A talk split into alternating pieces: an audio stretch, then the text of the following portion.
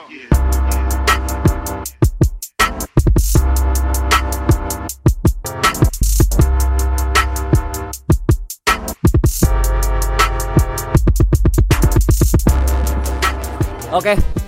Eh, halo semuanya. Gue sekarang lagi di Bandung eh, di kafe apa namanya?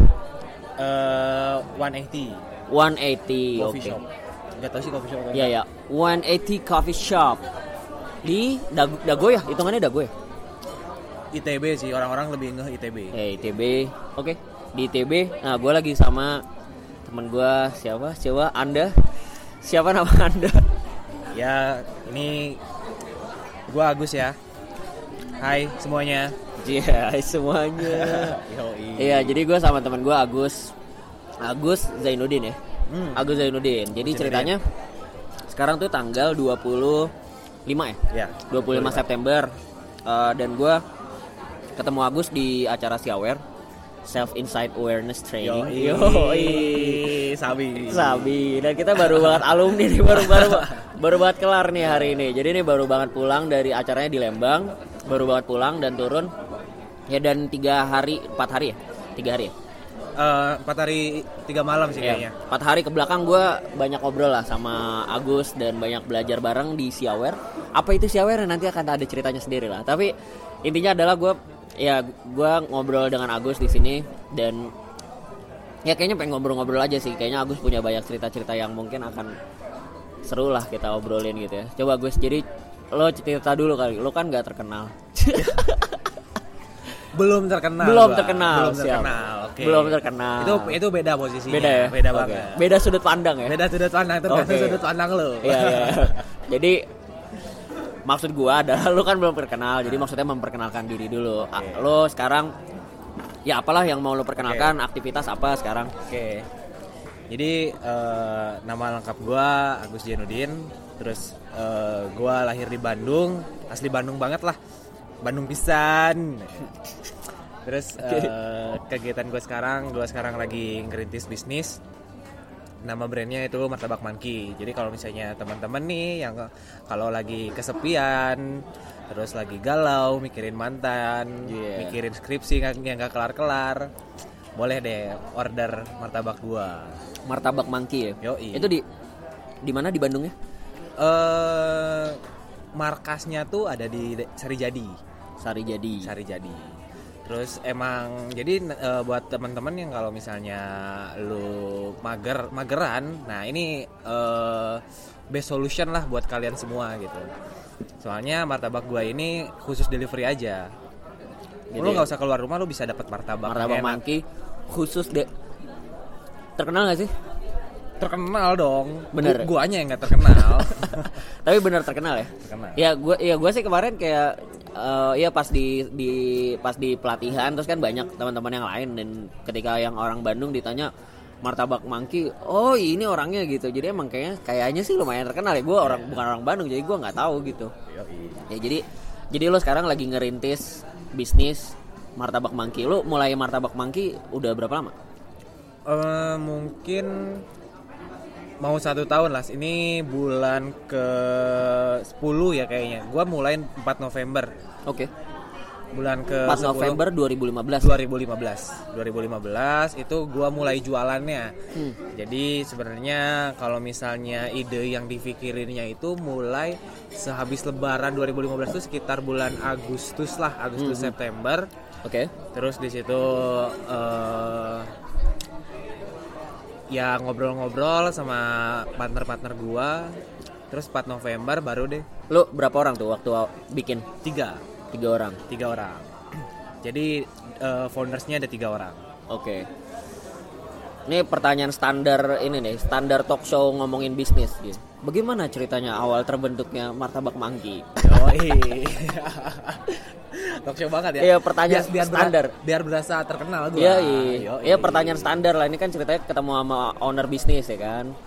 Jadi pertanyaan standar itu. Gimana gimana, gimana? Jadi lu bertiga mulainya. Dan itu awalnya temen-temen temen Temen. sepermainan atau Sebenarnya semuanya tuh temen sekolah? terjadi begitu saja. Yoi, Anjir. sabi. jadi jadi gak disangka-sangka gitu bal Ah, gimana gimana gimana? Oke, jadi eh gimana ya gue jelasinnya ya? Pokoknya eh, ada teman gue yang katakan kuliah Oke. di salah satu akademi yang emang eh, akademi ini eh mengfokuskan si mahasiswanya, si anak didiknya itu untuk jadi business owner. Oke. Di Oke, Bandung. Di Bandung. Terus gue punya teman di situ. Oke. Terus akhirnya ya situ gue kenalan-kenalan lah. Itu ke- lu kenal karena karena teman gue itu teman SMA. oh, teman SMA, Nah, oke. teman SMA gue. Ah. Itu terus di situ mulai kenalan lah. Soalnya ya suka suka suka nongkrong-nongkrong bareng, Ah. terus suka sharing-sharing gitu kan. Dari situ gue mulai tertarik nih masalah bisnis. Nah di situ gue karyawan, Oke. bukan karyawan gawe sih. Saat itu lu masih gawe kerja. Ah, Nah, gawe. sama- Oke. saat itu gue masih gawe terus eh dari dari nongkrong nongkrong gak jelas dari karaokean Hmm. terus eh, sana sini sana sini lah akhirnya em, mulai timbul eh, keinginan gue untuk punya bisnis untuk belajar bisnis atau apa pun itulah Oke. dari situ terus udah situ gua ketemu sama partner satunya lagi Oke. di salah satu event Ah. Ya emang enggak? gua jadi LO nya dia di event tersebut Oke. gitu akhirnya ya dari situ gua sering-sering ngobrol lah karena menurut gua dia sosok inspiratif terus gua emang di situ dari menggebu-gebu masih pengen belajar bisnis lah lebih Hmm. lanjut terus eh, selang beberapa minggu dari situ akhirnya eh, dideklarasikan lah dibuatnya si martabak mangki ini Oke. gitu Ya akhirnya awalnya idenya dari salah satu atau awalnya idenya dari salah satu Oke, dari lu? Ya, Enggak. enggak bukan dari gua dari dari salah satu partner gua Oke. Terus kebetulan emang gua pengen belajar bisnis, ada kesempatannya buat bikin bisnis bareng-bareng, jadi ya udah gue jalanin aja gitu. Ya udah akhirnya dan oke, gue penasaran sih. Eh, pas awal-awal tuh jadi pembagi bagi bagiannya kayak gimana? Lu megang apa? Lu megang apa? Modalnya dari mana? Hmm, kalau dari modal itu dari partner gua. Oke. Terus kalau misalnya Dari salah satu yang tiga Ya, orang itu, dari oke. salah satu dari tiga orang itu. Terus kalau misalnya ya masalah bagian-bagian eh yang kita lakuin itu semua semuanya sama. Karena menurut kita bertiga ini startup. Oke. Jadi nggak ada bagian-bagiannya lu lu tanggung jawab ini, lu tanggung jawab itu, lu harus ngurusin ini, terus gue ngurusin ini, lu nggak eh, pokoknya nggak beban-bebanan tanggung jawab, semuanya tanggung jawab bersama karena eh, menurut kita semua ini startup, ini baru buka, semuanya harus ngasih kontribusi sebanyak-banyaknya biar ini jalan dan Oke. gak hitungan. Oke. Tapi gue belum maksudnya jadi misalnya ngurusin finance ya udah semua Ya. bareng Ya. atau tetap satu orang tapi dilihat yang lain juga Ya, atau- ya gitu sih. Nah, eh kalau misalnya finance kebetulan finance kita tuh nggak jago-jago amat dari kita bertiga ini ya ah, ah. Dari dari kita bertiga ini finance kita nggak jago-jago amat jadi pas finance saat itu yang penting pengeluaran ada ketulis pemasukan ada ketulis udah kelar sampai sini nggak ada sampai masih- yang neraca apalah itu inilah Iya, itu iya, iya, iya. kayak gitu-gitu Ya udah, udah. Pa- Terus oke pas awal jadi kan ceritanya martabak mangki kan ceritanya konsepnya kan eh, apa namanya delivery ya. Yoi. Dan lu gua nggak tahu sih sebenarnya maksudnya itu emang akhirnya jadi value yang lebih daripada martabak yang lain atau ya biasa aja. sebenarnya jadi lebih itu karena eh Selain yang selain kita- martabak mangki ada lagi nggak sih yang delivery? Nah itu makanya yang Nah. yang yang kita lihat dari bertiga ini nggak Hmm. ada eh, menurut kita bertiga nggak ada martabak yang khusus delivery ini. Oke. Jadi emang emang ada beberapa brand martabak di Bandung banyak banget kan Hmm. yang terkenal gitu. Ah, ah, ah. Terus mereka kayak buka eh, di pinggir jalan tapi ada juga deliverynya. Ah. Nah kalau kalau si uniknya martabak mangki ini kita nggak buka di pinggir jalan, kita nggak ada gerobaknya. Kalau beli langsung tuh nggak bisa. beli langsung bisa, tapi jangan berharap lu bisa makan di sana Oke. gitu karena emang em, markas si martabak mangki ini nggak didesain buat ditamuin sama customer gitu. Oke. Karena emang basic kita kan delivery Mm. Dan awal-awal ketika kan gue lihat ya, jadi kan Martabak Mangki kan eh, kayaknya fokus brandingnya banget di Instagram gitu ya. Dan sekarang followersnya ada 10 ribuan ya. Ya. 10 ribuan which is ya mostly orang Bandung ya itu udah cukup gede lah untuk dalam jangka waktu berapa 8 bulan tadi 10 ya? 10. 10 bulan Ya. itu awal-awal lu gimana bikin martabak mangki ini akhirnya bisa dikenal sama orang gitu terus mulainya dari mana brandingnya gimana akhirnya bisa 10.000 followers Kebetulan bukan kebetulan sih. awal-awal kabar ya? kabar Hmm. baiknya adalah ya pasti eh, gua pas pertama buka itu eh, ngejualin ke teman-teman dekat Hmm. ke keluarga teman dekat ya terus teman-teman lama yang asalnya nggak disapa udah berapa tahun terus Tiba-tiba jualan tiba-tiba nyapa tiba-tiba baik Iya, emang. tiba-tiba ya gitulah pokoknya modus-modus lah ya iya, iya, iya. modus-modus busuk gitu ya paham banget lah Paham banget ya. pokoknya kalau kita ada maunya jadi tiba-tiba semua jadi teman lagi gitu. Yoi, sabi, gitu. Eh, terus, ya dari dari situ akhirnya eh, kabar baiknya adalah ketika gua nawarin ke teman gua, ketika eh, ya ketika kita bertiga na- nawarin ke teman-teman kita, itu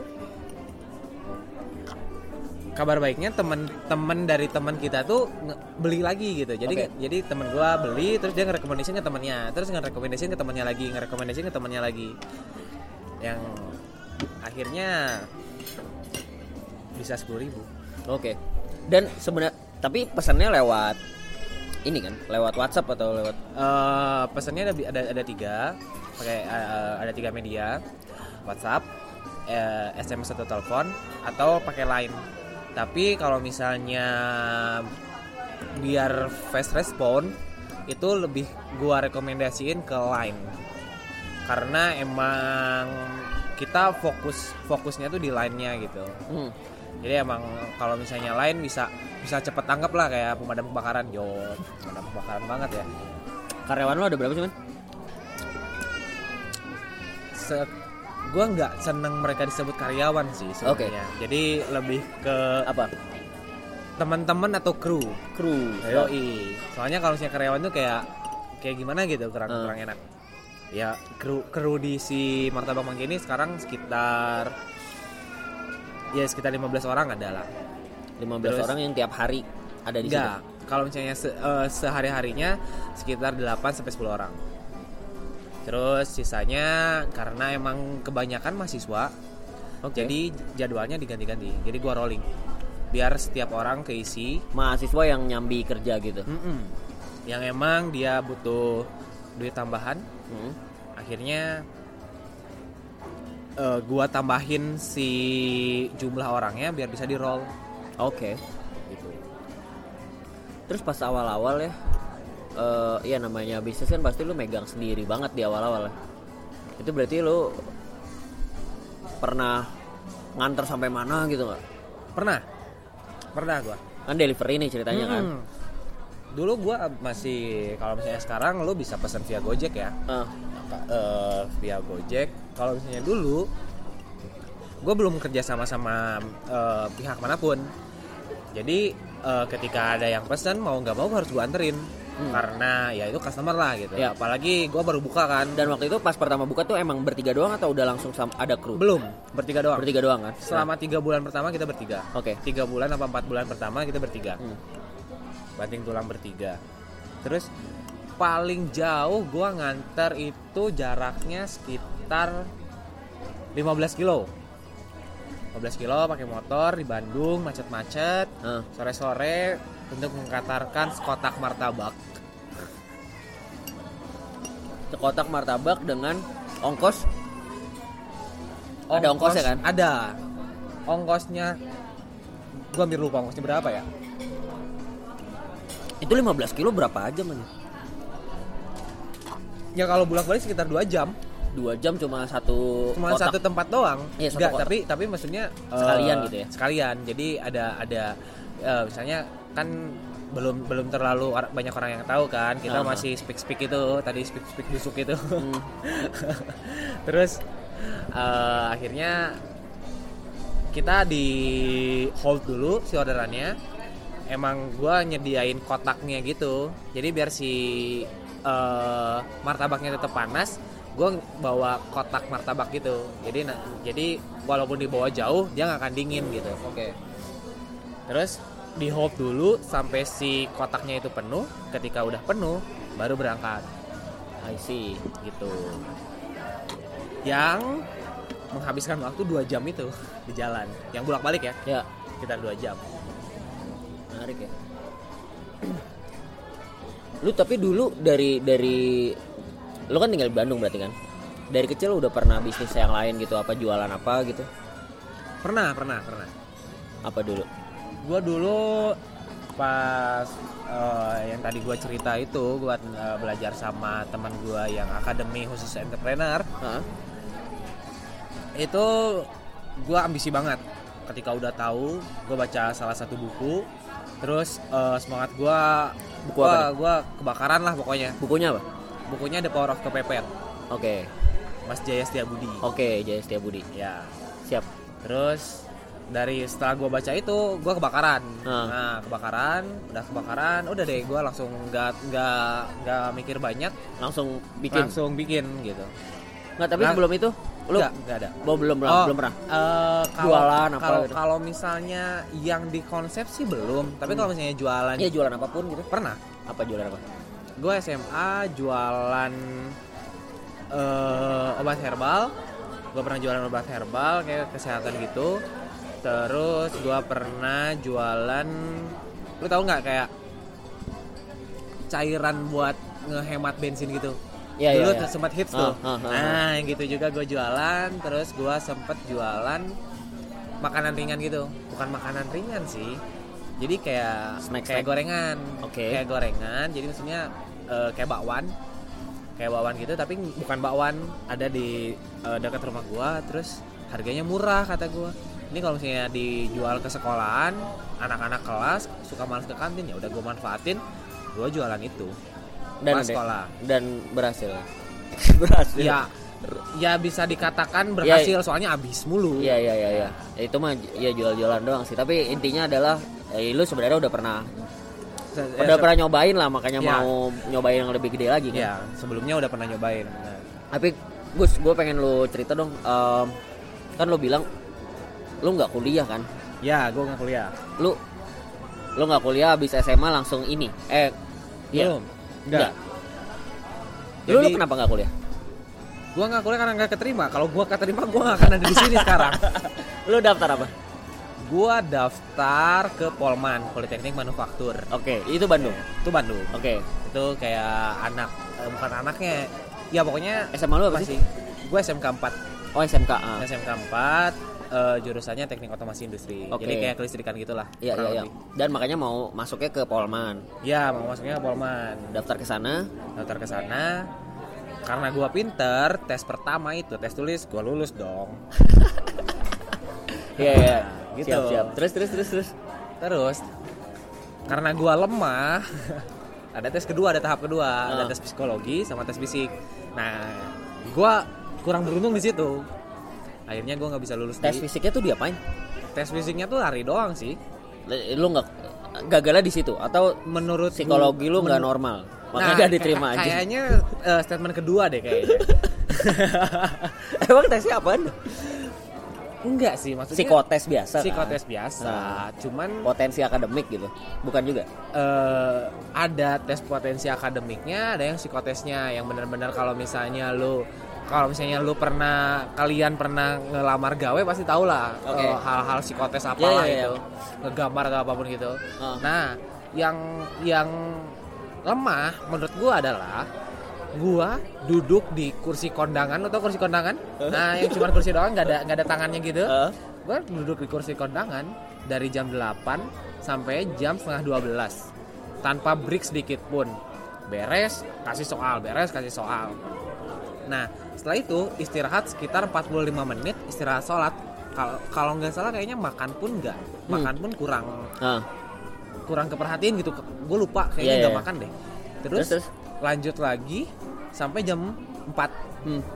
tanpa break dan gue orangnya bosanan gila parah Ah.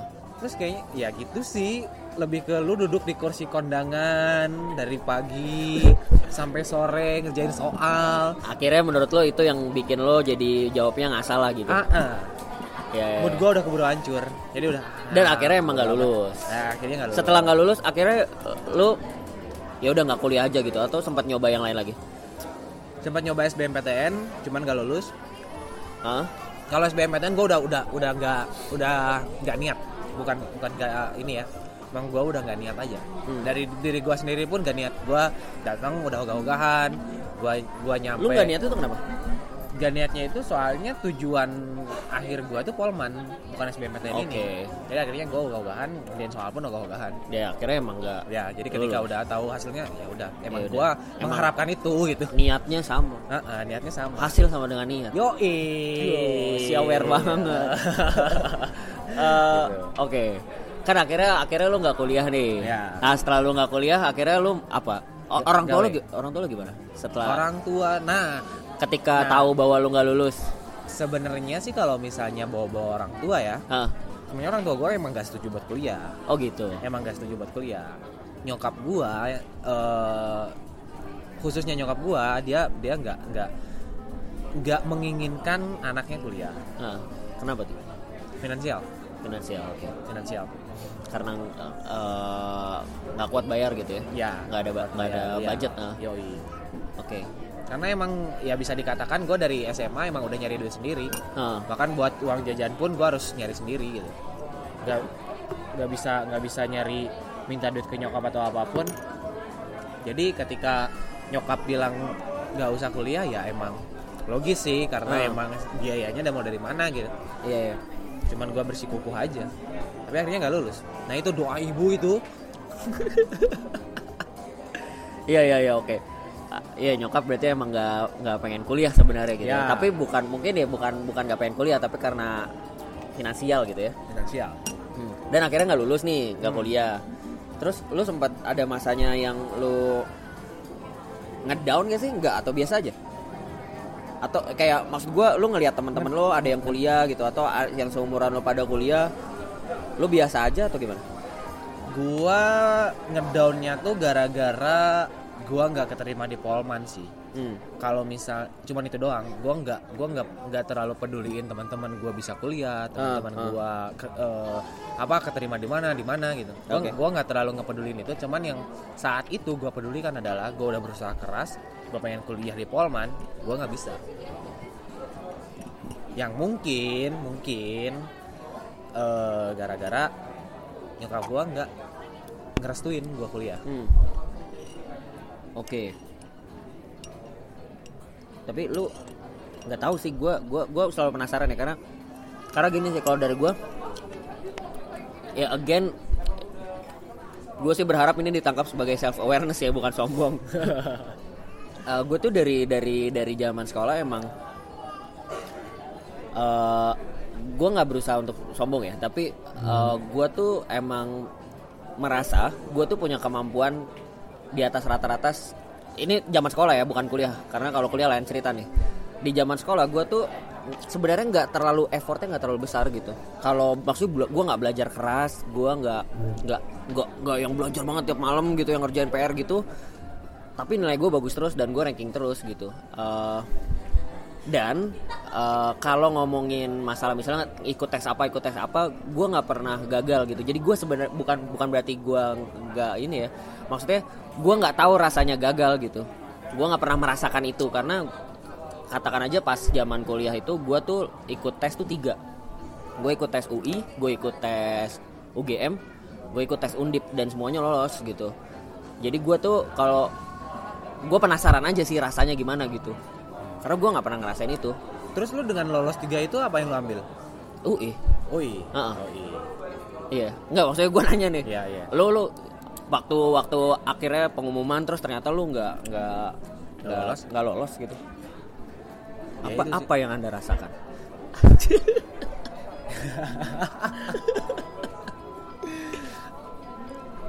Biasa aja. Gue nggak nggak terlalu nggak terlalu terpuruk dengan dengan maksudnya ya istilahnya sekarang nih gue gagal Nah, oke has- hasilnya udah ada nah. apakah dengan gua nangis nangis hal itu akan berubah enggak pasti dong nggak akan berubah Hmm. dengan nangis nangis Iya, tapi lu pengen Terus- nangis nggak? Enggak. Itu? Enggak juga. Enggak juga Biasa aja juga. biasa aja juga ngapain juga nangis Heeh. ngapain juga nangis gitu maksudnya itu kenyataan kenapa lu nggak bisa nerima itu gitu Hmm. terima aja Ya, tapi kan tadi lu bilang lu cuman kesel Kecewa- doang kesel ya? kecewa kecewa gitu. Maksudnya gua udah eh, yang gua rasain gua udah ngasih dedikasi tinggi nih. Gua pengen kuliah di Polman. Effortnya pun gua sampai bimbel gua sampai eh, apa try out sana sini ngerjain soal. lu merasa ego lu terganggu. maksudnya gimana? Kayak anjing kok gua nggak lolos ya? Gitu. Kayak gue bego apa gimana nih? Gitu enggak?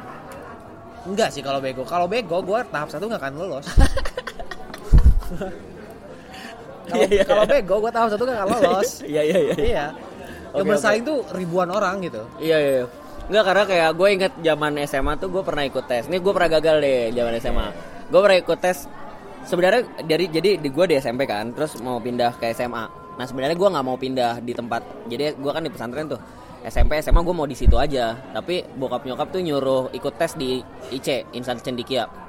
Itu sekolah bergengsi lah gitu. Yang saringannya ketat banget gitu. Nah gue tuh mau ikutan itu untuk nunjukin aja gue mah bisa kayak gini mah gue mau bisa bersaing gitu sama yang lain gitu dan setelah gue effort effort gue belajar gue maksimal ternyata pas hasilnya keluar gue gagal gitu. Sombong sih. Iya sombong sih.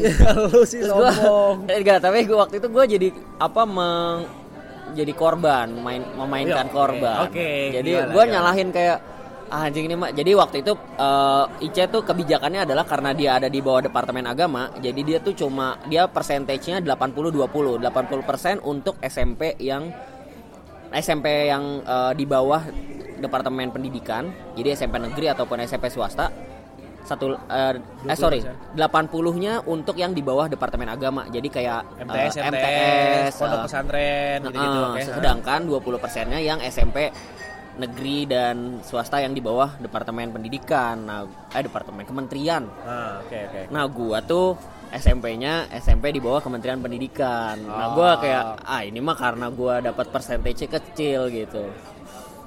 Ah, Oke oke oke ya ya ya. Ya begitulah. Tapi anyway, Terus balik lo, lo depresi nggak dengan kegagalan Gua- pertama Iya, yang Enggak rasain? pertama sih. Oh, Tapi maksudnya gua- yang kena, Iya, iya, yang- yang, yang kena. Iya, gue merasa terganggu aja kayak anjir lah kayak kok bisa sih gue nggak masuk gitu kayak ini ini siapa yang salah nih bukan gue yang salah tapi gitu kayak gue udah ngerjain semuanya dengan benar dan gue yakin jawaban gue banyak yang benar gitu kan kalau tes kita tahu lah ya uh, pede enggaknya gitu dan gue pede banget gitu Yoi. Itu sih gue makanya tadi gue nanya lo merasa ego lo terganggu kalau gue kalau gue pengalamannya ya gue sih merasa terganggu. terganggu tuh dalam artian gue tersinggung gitu Oke. gue merasa hasil ini tuh menunjukkan bahwa Lu bego. gue bego gue tidak cukup layak untuk masuk situ padahal gue layak gitu gue merasa layak Oke. gitu Enggak sih kalau gua. enggak ya biasa aja Enggak. Biasa aja. oke oke oke anyway balik lagi Eh, jadi lo nggak lulus Polman Oke. akhirnya nggak kuliah Oke. dan habis itu lo langsung ngapain Gawe. langsung gawe Langsung gawe aja. gawenya tuh Kerja apa gua. kerja Hmm, sebenarnya eh, karena gue dari SMK, background gue kan dari SMK nih, Ya. banyak banget tawaran pekerjaan yang relate sama eh, jurusan gue. jurusannya apa mesin ya eh apa Kelistrikan gitu sih. kelistrikan oke Oke. Eh, cuman apa Nggak sih gua ambil. biasanya apa sih kelistrikan gitu enggak, jadi gue tuh kerjaannya nggak kalau yang normal gitu yang tawaran-tawaran gitu apa biasanya enggak, so- soalnya di di di gua tuh eh, ada dua jurusan kelistrikan tuh ada teknik otomasi industri, ada teknik instalasi listrik. oke Nah, kalau misalnya gua teknik otomasi industri. Hmm. Jadi kalau misalnya gua tuh lebih ke eh manufacture manufacture gitu. pabrik-pabrik gitu ya Ah, ah, mesin-mesinnya yang gede-gede. Ah. Jadi gua ngurusin mesin juga. Terus ngurusin kayak eh, ngoding juga. hmm. Jadi pas gua dulu SMK tuh ngoding juga belajar ngoding Oh, dan gitu? sebagainya. Iya. ngoding mesin Ngoding mesin. manufacture ya Iya, jadi eh, gua kayak eh, ada juga beberapa praktek yang pakai robot gitu. Uh-huh. Jadi gimana cara nge- eh, ngegerakin robot, terus gue coding, terus diinstal ke robotnya, terus dirakit, terus eh, di play bisa nggak gitu Aha. gerak sesuai perintah yang dikasih sama guru terus sesuai perintah yang gua udah coding sebelumnya Ya ya ya ya.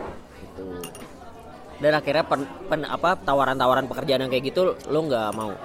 bukan nggak mau gua abaikan karena gua mau kuliah Oh iya, awalnya. kan kan gua mau tes polman oh nih. jadi tawaran dulu, Ah, tawarannya ah. udah datang duluan, Iya, terus lo abaikan karena lo mau kuliah. ya karena emang eh, fokusnya SMK SMK nggak nggak meduliin dong si SBMPTN kapan Ah, ah, ah. tes ini kapan Iya, iya, iya, iya. karena emang dari awal masuk pun dibentuknya buat lu gawe Langsung gitu. gawe gitu. Heeh. Dan tawaran pekerjaan udah lewat, lo ikut kuliah, Ternyata nggak masuk si anjing nggak masuk. Heeh, nah itu depresi itu baru ego gua di situ Oke. nah egonya di situ baru main Oke. gua pinter loh Tapi nggak ada yang mau menerima gue. yo Gue memeluk diri gue sendiri. ya terus terus akhirnya gimana?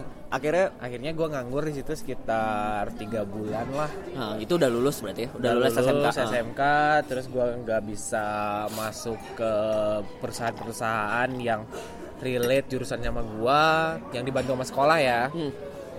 terus gua tiga bulan nganggur sana sini sana sini nggak punya penghasilan sedangkan udah keluar sekolah juga nggak bisa Hmm. minta duit ya udah sa- ada-ada aja hidup. Men, gue mau nanya deh, nganggur tuh rasanya apa sih? Maksud gue, yang lu maksudnya kalau nganggur kan lu nggak punya tujuan ya? batin sih. Ya kan kayak lu men. ba- lu ba- kalau nih kalau kalau sekolah kan kita bangun ya gue mandi siap-siap ke sekolah gitu. Pulang ada tujuannya juga untuk istirahat. Kalau nganggur? Batin. Masalahnya gua nggak tinggal sama orang tua gua. Eh, otomatis ada sesuatu yang ha- harus selalu gua kerjakan di rumah itu. Hmm. untuk ngasih kontribusi gua buat rumah itu. Oke. Batin sih. Batinnya tuh gimana gimana, gimana? Ap- yang Jadi- apa yang anda rasakan? Eh ya maksudnya itu lu lu tiap hari diem di rumah. Hmm, lu bosan lu nggak bisa ngapa-ngapain. Hmm. lu mau mau cabut keluar lu nggak punya duit. Sekarang ketemu sama orang nih sama teman SMK lah maksudnya. Ah, eh, ngumpul-ngumpul kan harus jajan minta duit malu lah anjir gengsi Heeh. gua ya nggak tahu Iya, iya, misalnya iya. orang-orang di luar sana Eh, ya karena tuh nggak emang nggak ada kebutuhannya juga sebenarnya gitu kan Iya, karena emang eh, itu udah di luar tanggung jawab mereka. Iya, iya, iya, gitu. Jadi batin, batin ya gimana sih batin gitu? Itu tiga bulan tuh ya Tiga bulan gua kayak gitu. itu dalam tiga bulan itu lu men- mencoba mencari pekerjaan juga atau ya udahlah gue nyoba gua nyoba. nyoba tapi nyoba, nyoba apply sana sini, terus si kampretnya panggilannya lama gitu. Ah, ah. Terus eh, sampai akhirnya sampai akhirnya ada abang gua waktu itu eh, abang gua seorang engineer Hah? di eh, Ini abang kandung nih? konstruksi bangunan Hah? abang kandung? Enggak gua anak tunggal kebetulan. Oh, oke. Gua anak tunggal gua anak satu satunya aba ya tuh eh, anaknya Ua oke. Anaknya berarti paman. Ya. Nah anaknya Ua gua. Terus nah di, dia dia eh, jadi project engineer di salah satu perusahaan di bidang konstruksi jembatan. Ah. Terus dari situ eh, dia suka cerita lah sama gua. Terus gua suka cerita ke gua. Terus akhirnya ya daripada gua bingung sana sini kayaknya gua mendingan ikut deh gitu ke sana. Hmm. terus eh, kata eh, abang waktu itu lu ngapain? Lu mendingan cari cari gawean yang lain gitu. Jangan di sini. Kenapa jangan di sana? kata gua gua udah tiga bulan nganggur gua udah udah mulai depresi gua udah udah mulai merasa Eh, hidup tidak berguna gitu ya? Enggak juga sih. Enggak juga. Depresi depresi itu gua. Iya iya iya maaf maaf maaf. Akal nah makanya maksud gue depresinya tuh segimana gitu? Ya kayak bete tiap hari kayak mana sih? Hmm. bete aja gitu nggak nggak nggak sampai gue pengen bunuh diri juga sih Iya nggak. enggak bunuh diri sih.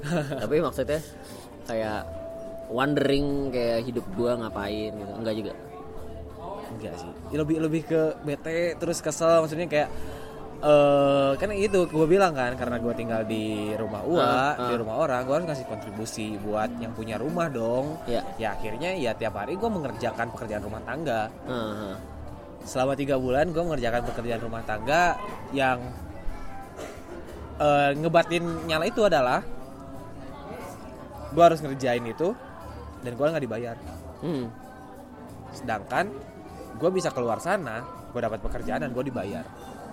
Sama-sama ngeluarin tenaga sama-sama ngeluarin waktu tapi ada hasil yang didapatkan. Nah egonya waktu itu di situ eh wak, egonya waktu itu kayak gitu. Yang gue bilang embatin itu Hmm, embatin kayak batin. Dan akhirnya lo ikut akhirnya gue ikut eh, proyeknya itu abang bilang nggak usah mencari yang lain aja jangan di sana. Kenapa? Gue bilang di sana keras kotor panas. Nggak masalah kata gue emang gue di sana ngapain? Ya kalau misalnya mau ikut aja. Oh, gue udah bilang eh, abang gue eh, dia bilang gue udah bilang kayak gitu kalau misalnya lu mau ikut aja. Gara-gara udah nggak ada pilihan lain gue pengen duit gue butuh duit cabut lah gue ke Tapi waktu itu emang nggak di, belum dikasih tahu tuh kerjaannya apa. Cuma dibilang kotor, panas gitu. belum Belum. belum Dan lo akhirnya ikut. akhirnya gue ikut karena udah nggak ada pilihan lain Oke. kan Lo berangkat ke Bogor Ah, oke. gue berangkat ke Bogor terus nyampe sana terus gue dikasih perlengkapan perlengkapan proyek gitu kayak helm sepatu rompi udah beres cabut ke lapangan gitu. terus ternyata di situ gue disuruh jadi kuli bangunan yang di proyek-proyek jembatan-jembatan itu. Ah, ah. jembatan layang flyover Ah. flyover. Kayak gitu. Gua bertahan di sana. Ya namanya project kayak gitu tuh nggak tentu. Tapi kalau dihitung-hitung gua bertahan sampai sekitar dua tahunan lah Dua tahun itu lo ada pulang ya tapi kan? ada pulangnya. Ada pulangnya ya balik ke sekitar proyek. paling paling eh, sebulan sekali atau enggak dua minggu sekali. Tapi ada pulangnya gitu selama dua tahun di proyek gua dapetin banyak hal di situ dulu, tapi tapi itu beneran kuli ya, kuli kuli bangunan gitu. Kerjaan lo apa? Aktivitinya gitu. sebenarnya kalau misalnya yang di Bogor itu nggak nggak nguli banget sih Hmm. tapi kuli gitu gue di Bogor tuh jadi bagian ngerekap keuangan makanya gue sedikit tahu tentang finance gue belajar di situ. Oke. Eh, terus gue jadi penanggung jawab gudang.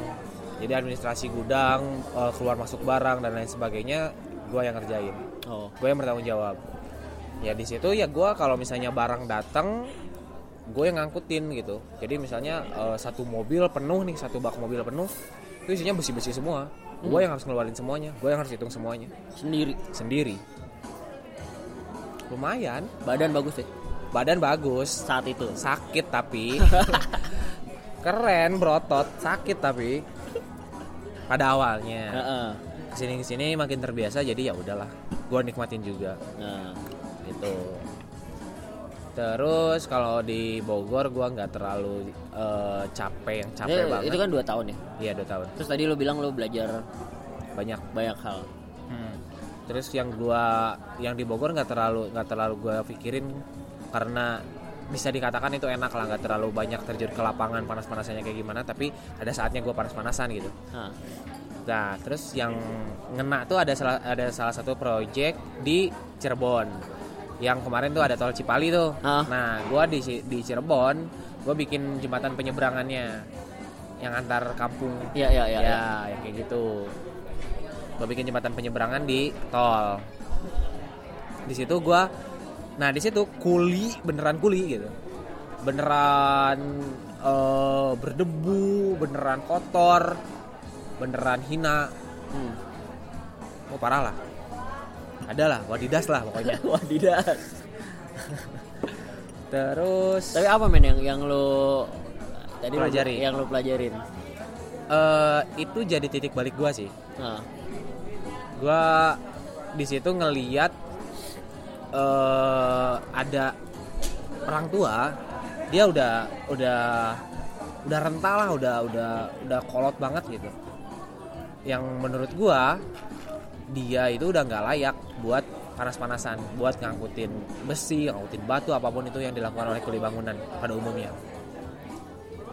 Tapi dia masih kerja. Kebetulan gue sering ketemu dia, hmm. gue ajak ngobrol. Eh, beh, lu ngapain masih di sini? Kan udah tua, masih aja panas-panasan, ngasih aja gini. eh gue udah gue punya anak lagi udah tua punya anak lagi goblok emang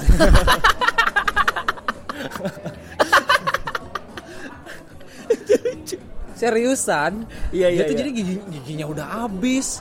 Tapi baru punya anak lagi. punya anak lagi bayi sekarang.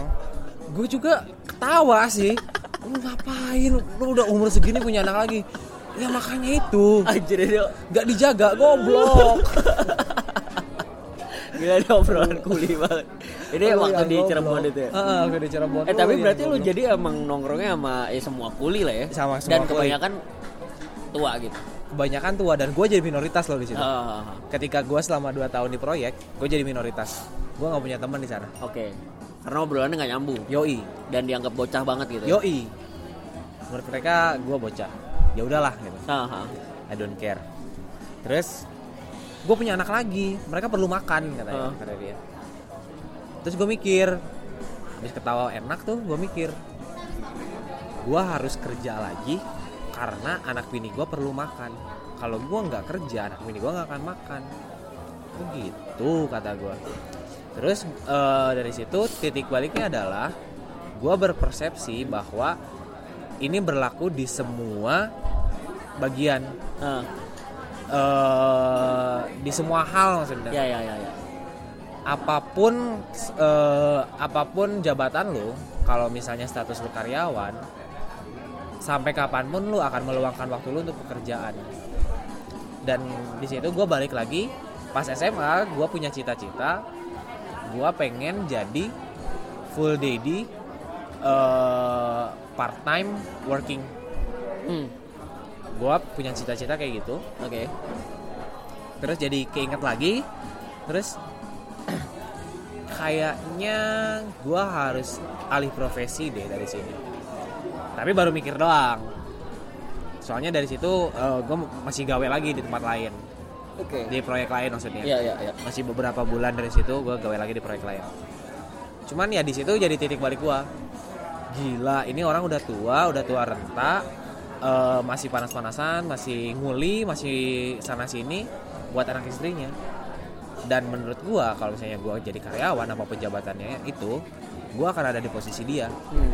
gua akan ninggalin anak istri gua di rumah yang ngarepin gua balik cuman sore atau malam bahkan nggak pulang Hmm.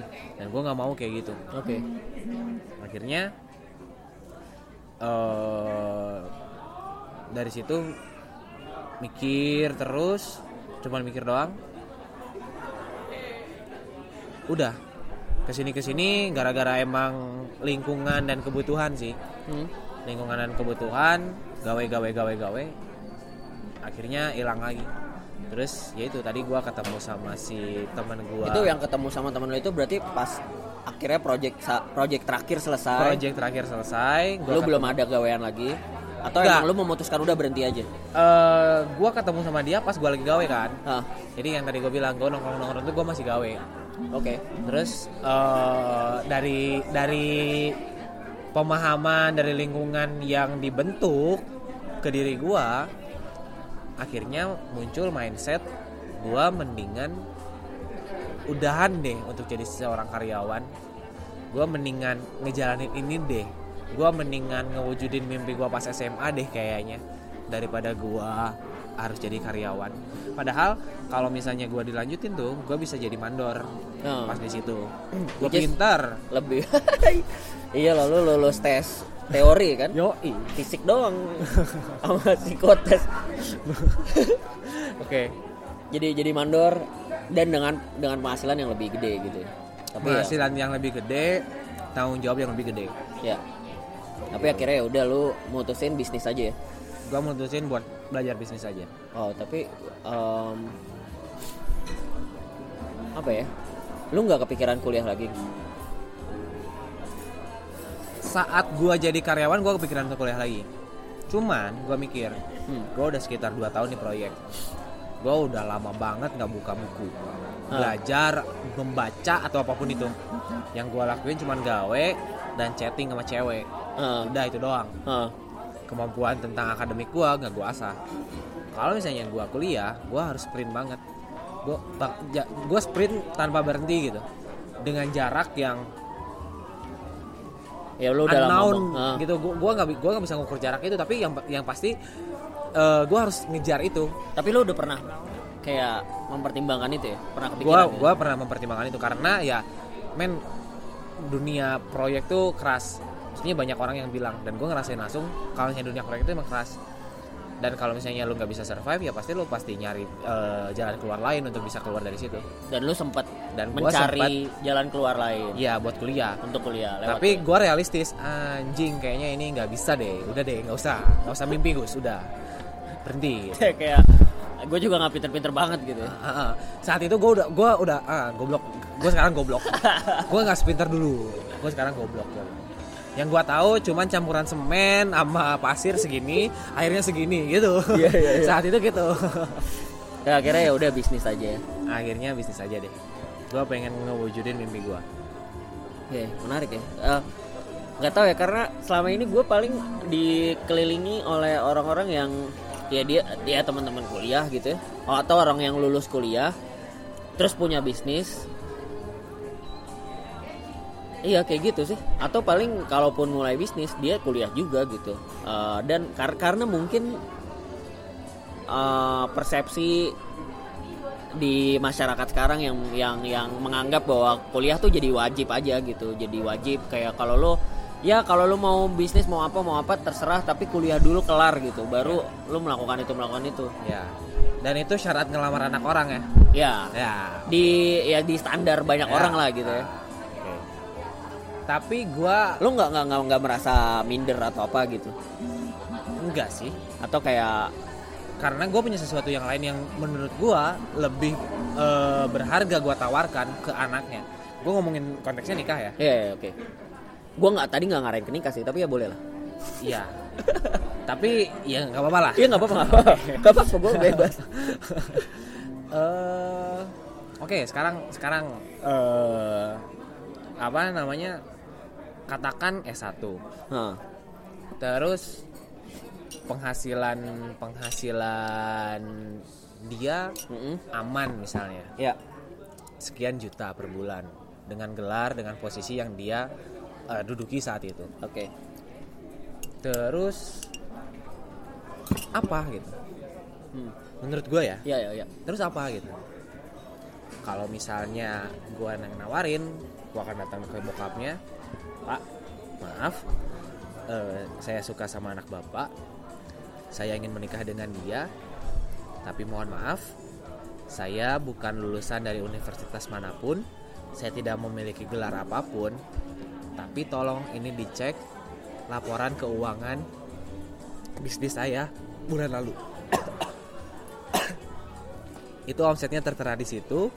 Profit yang saya eh, dapatkan setiap bulannya segitu dan menurut saya saya mampu untuk membiayai hidup anak anda dan saya bisa meluangkan banyak waktu untuk anak anda dan calon cucu anda nanti menurut lu lebih valuable yang mana menurut lu Iya, menurut gue yang kedua lah. Ya itu sebenarnya tergantung yang ke satu mungkin bisa ngomong hal yang sama. Ya tapi gue dapat poin lo lah. gitu sih Ya intinya sih, ya dan dan lu cukup pede bahwa lu punya sesuatu yang. ya Oke, gue mau gue mau nanya hal lain ya. Dan gue rasa lu punya, tapi gue nggak gua nggak tahu perspektif lu gimana. Em, kayaknya ini ini asumsi gue ya. Kayaknya lu tuh punya kekesalan atau ya gemes lah gitu ngelihat anak kuliah yang nggak punya skill apa apa gitu atau kayak atau kayak sarjana sarjana Sabi tapi nih pertanyaan. eh, sarjana tapi kayak ah ya lalu bisa apa sih kayak dan dan maksud gue adalah gue gue tahu karena ya somehow gue sih gue sih bisa nangkep mindset lo gitu bahwa lo tuh pasti punya punya mindset yang maksudnya dengan dengan tadi lo ngasih contoh yang Kayak gitu. ngelamar aja itu tuh lo kayak pengen bilang bahwa eh, ya gue yang gue lakukan nih sebenarnya jauh lebih berharga daripada orang-orang dan lo pasti punya kekesalan itu kan ngelihat anak-anak yang kuliah tapi kok belajar nggak bener atau kuliah nongkrong doang nggak nggak nggak jadi apa-apa atau sarjana terus sarjananya sarjana ekonomi tapi nggak punya bisnis nggak bisa apa nggak bisa apa malah nganggur lo pasti ada kan kayak gitu? Ada. Cuman kalau misalnya eh, perspektif gua tentang hal ini gue ngelihatnya lebih ke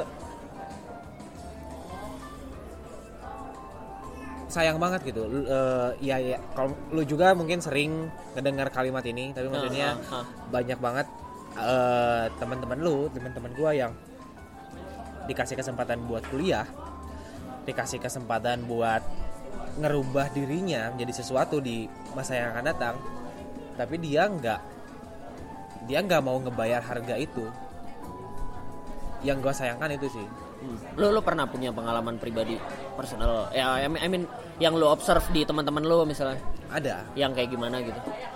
Jadi dia apa dalam dia apa? dalam konteks oh, oke gua gua punya temen yang dia kuliah di jurusan bisnis Oke. Yang menurut gua Hmm. menurut kepercayaan gua dia harusnya berpikir layaknya pebisnis itu satu Oke. dan yang kedua menurut gua dia harus punya bisnis lah Nah. soalnya dia kuliah bisnis Oke. ngapain dia eh, kuliah nih materinya banyak banget dan menurut gua materinya bagus banget yang nggak gua dapetin loh. Gua nggak nggak dapetin itu. Karena lu Da- gak kuliah. karena gua nggak kuliah. Dan lu dapetin itu dan lu bayar. Tapi lu nggak nggak menciptakan eh Bisnis itu. eh, eh, si bisnis itu. Gregetnya di situ sih. Hmm. lu udah bayar mahal-mahal udah kuliah lu udah dapatin materi yang gak gua dapetin. Terus kenapa nggak lu manfaatin? Sayang banget gitu oh ya satu lagi alasannya. Gua, gua akan bilang ke bokapnya kalau misalnya dan jalur gua ini lagi Ini nyambung yang nikah. Iya. Oh iya, iya oke. kepikiran tadi dan jalur gua ini gua lagi ngebela negara Indonesia Anjir. Eh, lu tahu nggak kalau misalnya untuk jadi eh, salah satu faktor Iya. negara negara berkembang berubah menjadi negara maju kan harus 2%. si pengusahanya itu 2% kan sedangkan Indonesia 1, berapa persen up. masih jauh banget gitu nice. Iya iya iya. Eh, apa lagi ya gua ini agak ini sih apa kayak nggak gue pengen bilang ke anak-anak yang dengerin ini. Ini mungkin nggak best performance karena kita mau otaknya nggak tidak maksimal. Ini tuh capek, banget. Capek banget. Capek banget 4 hari pelatihan ini. Dan dan dan dan mungkin lu akan merasa eh, apa ya gaya berbicara kita sangat lambat. Karena karena kita bela empat hari ke belakang kita belajar untuk sangat aware dengan apa yang kita katakan gitu. Nggak, so- Oh, soalnya men, soalnya kalau kalau biasanya gue tuh ngomong cepet banget, Oh. cepet dan kayak ada pertanyaan apa tuh tak tak tak tak tak tak gitu. Eh, tektokannya cepet dan nusuk nusuk gitu biasanya pertanyaannya. Oh. Tapi ini kan kayaknya gue juga tadi merasa nggak nggak terlalu itu. Tapi tapi menurut gue ya maksudnya kenapa kenapa gue pengen banget ngajak ngobrol lu adalah karena yang dengerin ini banyak banget anak kuliah gitu dan dan ya dengan sadarlah kalian Sadar. mahasiswa Nah itu persis. Jadi jadi gue gue pengen ngasih perspektif baru aja sih bahwa ada yang nggak kuliah dan nggak apa-apa dengan pilihan itu. Cie, menjalani pilihan yang lain gitu kan. Ya, yoi Dan sebenarnya eh, dia pun ya maksudnya lo merasa bahwa orang-orang yang kuliah harusnya bisa manfaatin itu.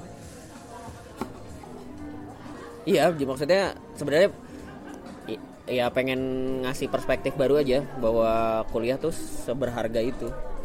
sama Iya maksudnya kalau orang yang dapat kesempatan untuk kuliah, ya mereka harusnya emang manfaatin itu. Nah, Mereka harus jadi sesuatu gitu karena ya ya emang banyak banget orang-orang yang kuliah dan kemarin gue dapat pertanyaan yang kemarin tuh waktu gue bikin acara di Bandung eh, ini mungkin agak relevan ya gue dapat pertanyaan yang gue bahas soal eh, galau pasca kampus salah satunya masalah kalau orang yang kuliah adalah salah jurusan oke sama kayak gue oke Nah, gue kan salah jurusan, terus ada satu lagi Coki itu salah jurusan juga, salah satu pembicara yang gue ajak juga. Terus ada pertanyaan yang nanya, e, kalau salah jurusan, lu merasa berdosa nggak sih? Karena kan lu dikasih kesempatan untuk belajar, katakan gue bela- disuruh belajar biologi, ya harusnya gue jadi saintis dong gitu. Tapi gue nggak jadi saintis dan gue malah kerja di bidang yang lain. Gitu. Lu dan sementara mungkin ada orang lain yang dia sebenarnya pengen banget jadi saintis dan pengen kuliah di kursi yang gue dudukin, tapi kursi itu gue ambil dan gue nggak jadi orang itu dan gue jawabnya gue gue gue bilang gue merasa berdosa gitu gue merasa berdosa makanya tapi gue nggak bisa mengubah bahwa gue emang nggak mau di situ gitu makanya yang gue lakukan adalah menebus dosa itu dengan jadi versi terbaik di bidang yang gue tekuni sekarang gitu itu kan apa ya konteksnya sama lah gitu ya kurang lebih ya bahwa kuliah tuh kesempatan yang selangka itu sebenarnya Ya. Tapi gue tanggapin boleh ya? boleh boleh mangga mangga Eh, tapi menurut gua lebih ke maksudnya eh, lu ngerasa berdosa nih. Ah, Kalau menurut gua itu fair. Iya, iya, iya. itu kompetisi. gue bilang gue bilang iya gue tadi nggak bilang. Nah, nggak maksudnya pas gue jawab itu gue bilang ada dua versi. Ah. dan gue percaya dua-duanya. Satu kompetisi itu fair. Maksudnya kompetisi yang terjadi itu fair. Jadi kalau gue menang dan gue dapat hadiah dan hadiahnya gue gunakan untuk apa pun itu hak gue hak lu. Hah. dan tapi di sisi lain gue bilang gue juga merasa berdosa baru yang tadi. Ya, ya, ya. banyak loh orang yang nggak merasa bahwa kompetisi itu fair maksudnya gue nggak menyalahkan mereka ya tapi banyak yang yang bilang bahwa maksudnya tidak menerima bahwa itu tuh emang kompetisi yang fair gitu dan lu nggak bisa lu nggak berhak untuk ngeracau bukan ngeracau ya meng, ya tadi dalam artian mengganggu Keyakinannya. Apa gimana? Kok keyakinannya ya? apa menanggapi res apa kalau tadi gue bilang ini ada orang yang dapat hadiah karena dia menang dari kompetisi yang fair gitu Nah. terus ada orang yang lu harusnya gunain hadiah itu untuk ini gitu bukan untuk Oh itu ya Nah, ya ya ada orang nggak terima. ini banyak yang kayak gitu Menurut gua orang yang kayak gitu karena dia nggak yang pasti dia nggak nerima keadaan dong. Dia nggak nerima faktanya kayak gimana. Hmm. Dan eh ya itu keterpurukan sih. Hmm. Lebih ke ya dia nggak bisa Belum menerima. Iya belum menerima. belum menerima kondisi dia mungkin atau kondisi itu Iya. Kalau kalau misal kalau misal padahal dia bisa bisa milih dong. Gua gua gua bi- dia dia bisa milih untuk belajar lebih keras dan bisa dapetin kursi yang dia mau.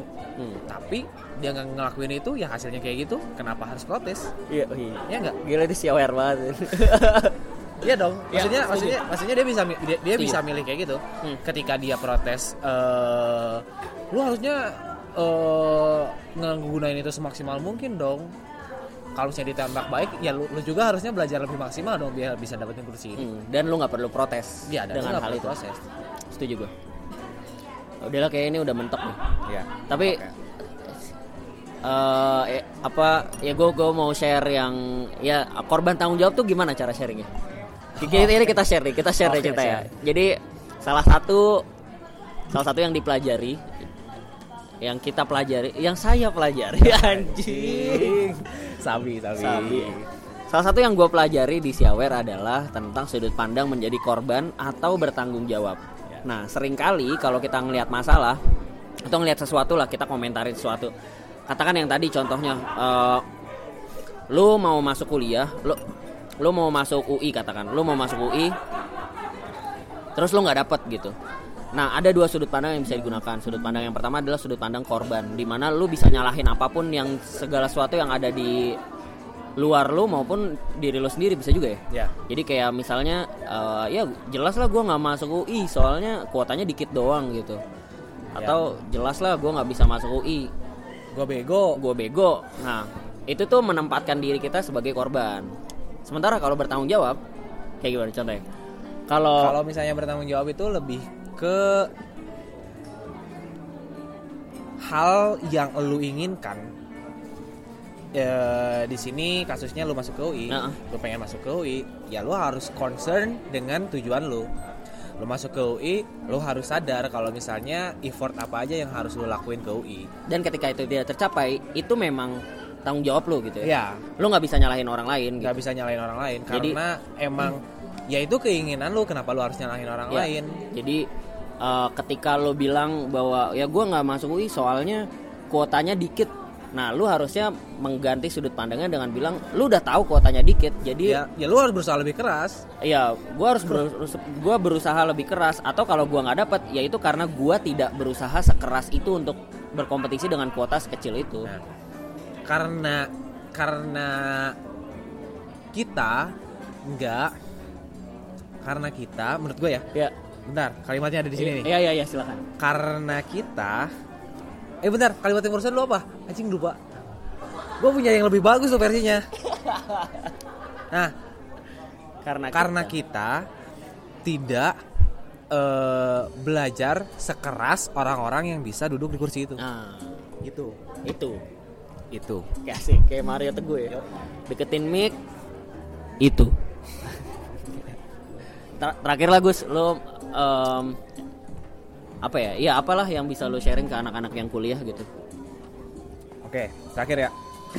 gue nggak tahu sih eh, nggak tapi gue gue gue pernah cerita sama gue pernah cerita di podcast gue bilang salah satu kedewasaan yang beda banget antara kita dan eh, negara berkembang eh, negara luar lah maksud gue negara developed countries eh, negara yang sudah berkembang adalah bahwa sebenarnya mereka proses kedewasaan itu udah dimulai dari SMA sementara kita tuh proses kedewasaannya baru dimulai saat kuliah gitu. Kalau di sana bahkan ketika SMA lulus SMA itu bener kan graduationnya jadi hype banget kan kayak lo yang lihat di film-film gitu. Itu graduation yang rame itu graduation SMA dan ketika mereka lulus mereka tuh udah mutusin bukan lagi milih jurusan apa di kuliah tapi mutusin gua akan kuliah apa enggak gitu. Karena kalau emang buat dia kuliah nggak penting ya udah nggak apa-apa gitu. Nggak usah ngikutin kuliah. Di kita kan kayak Ya masih harus. oh, masih harus gitu. Masih ada keharusan. Padahal kalau emang nggak penting buat lo nggak apa-apa juga gitu nggak kuliah. Kalau emang lo mau bisnis atau katakan mau ya thank you Eh, keren ya ada di rekaman ada isi kak Billnya ya tadi gue ngomong apa anjir eh tentang lu bisa milih atau enggak. Oh, ya lu bisa milih apa enggak gitu mau kuliah.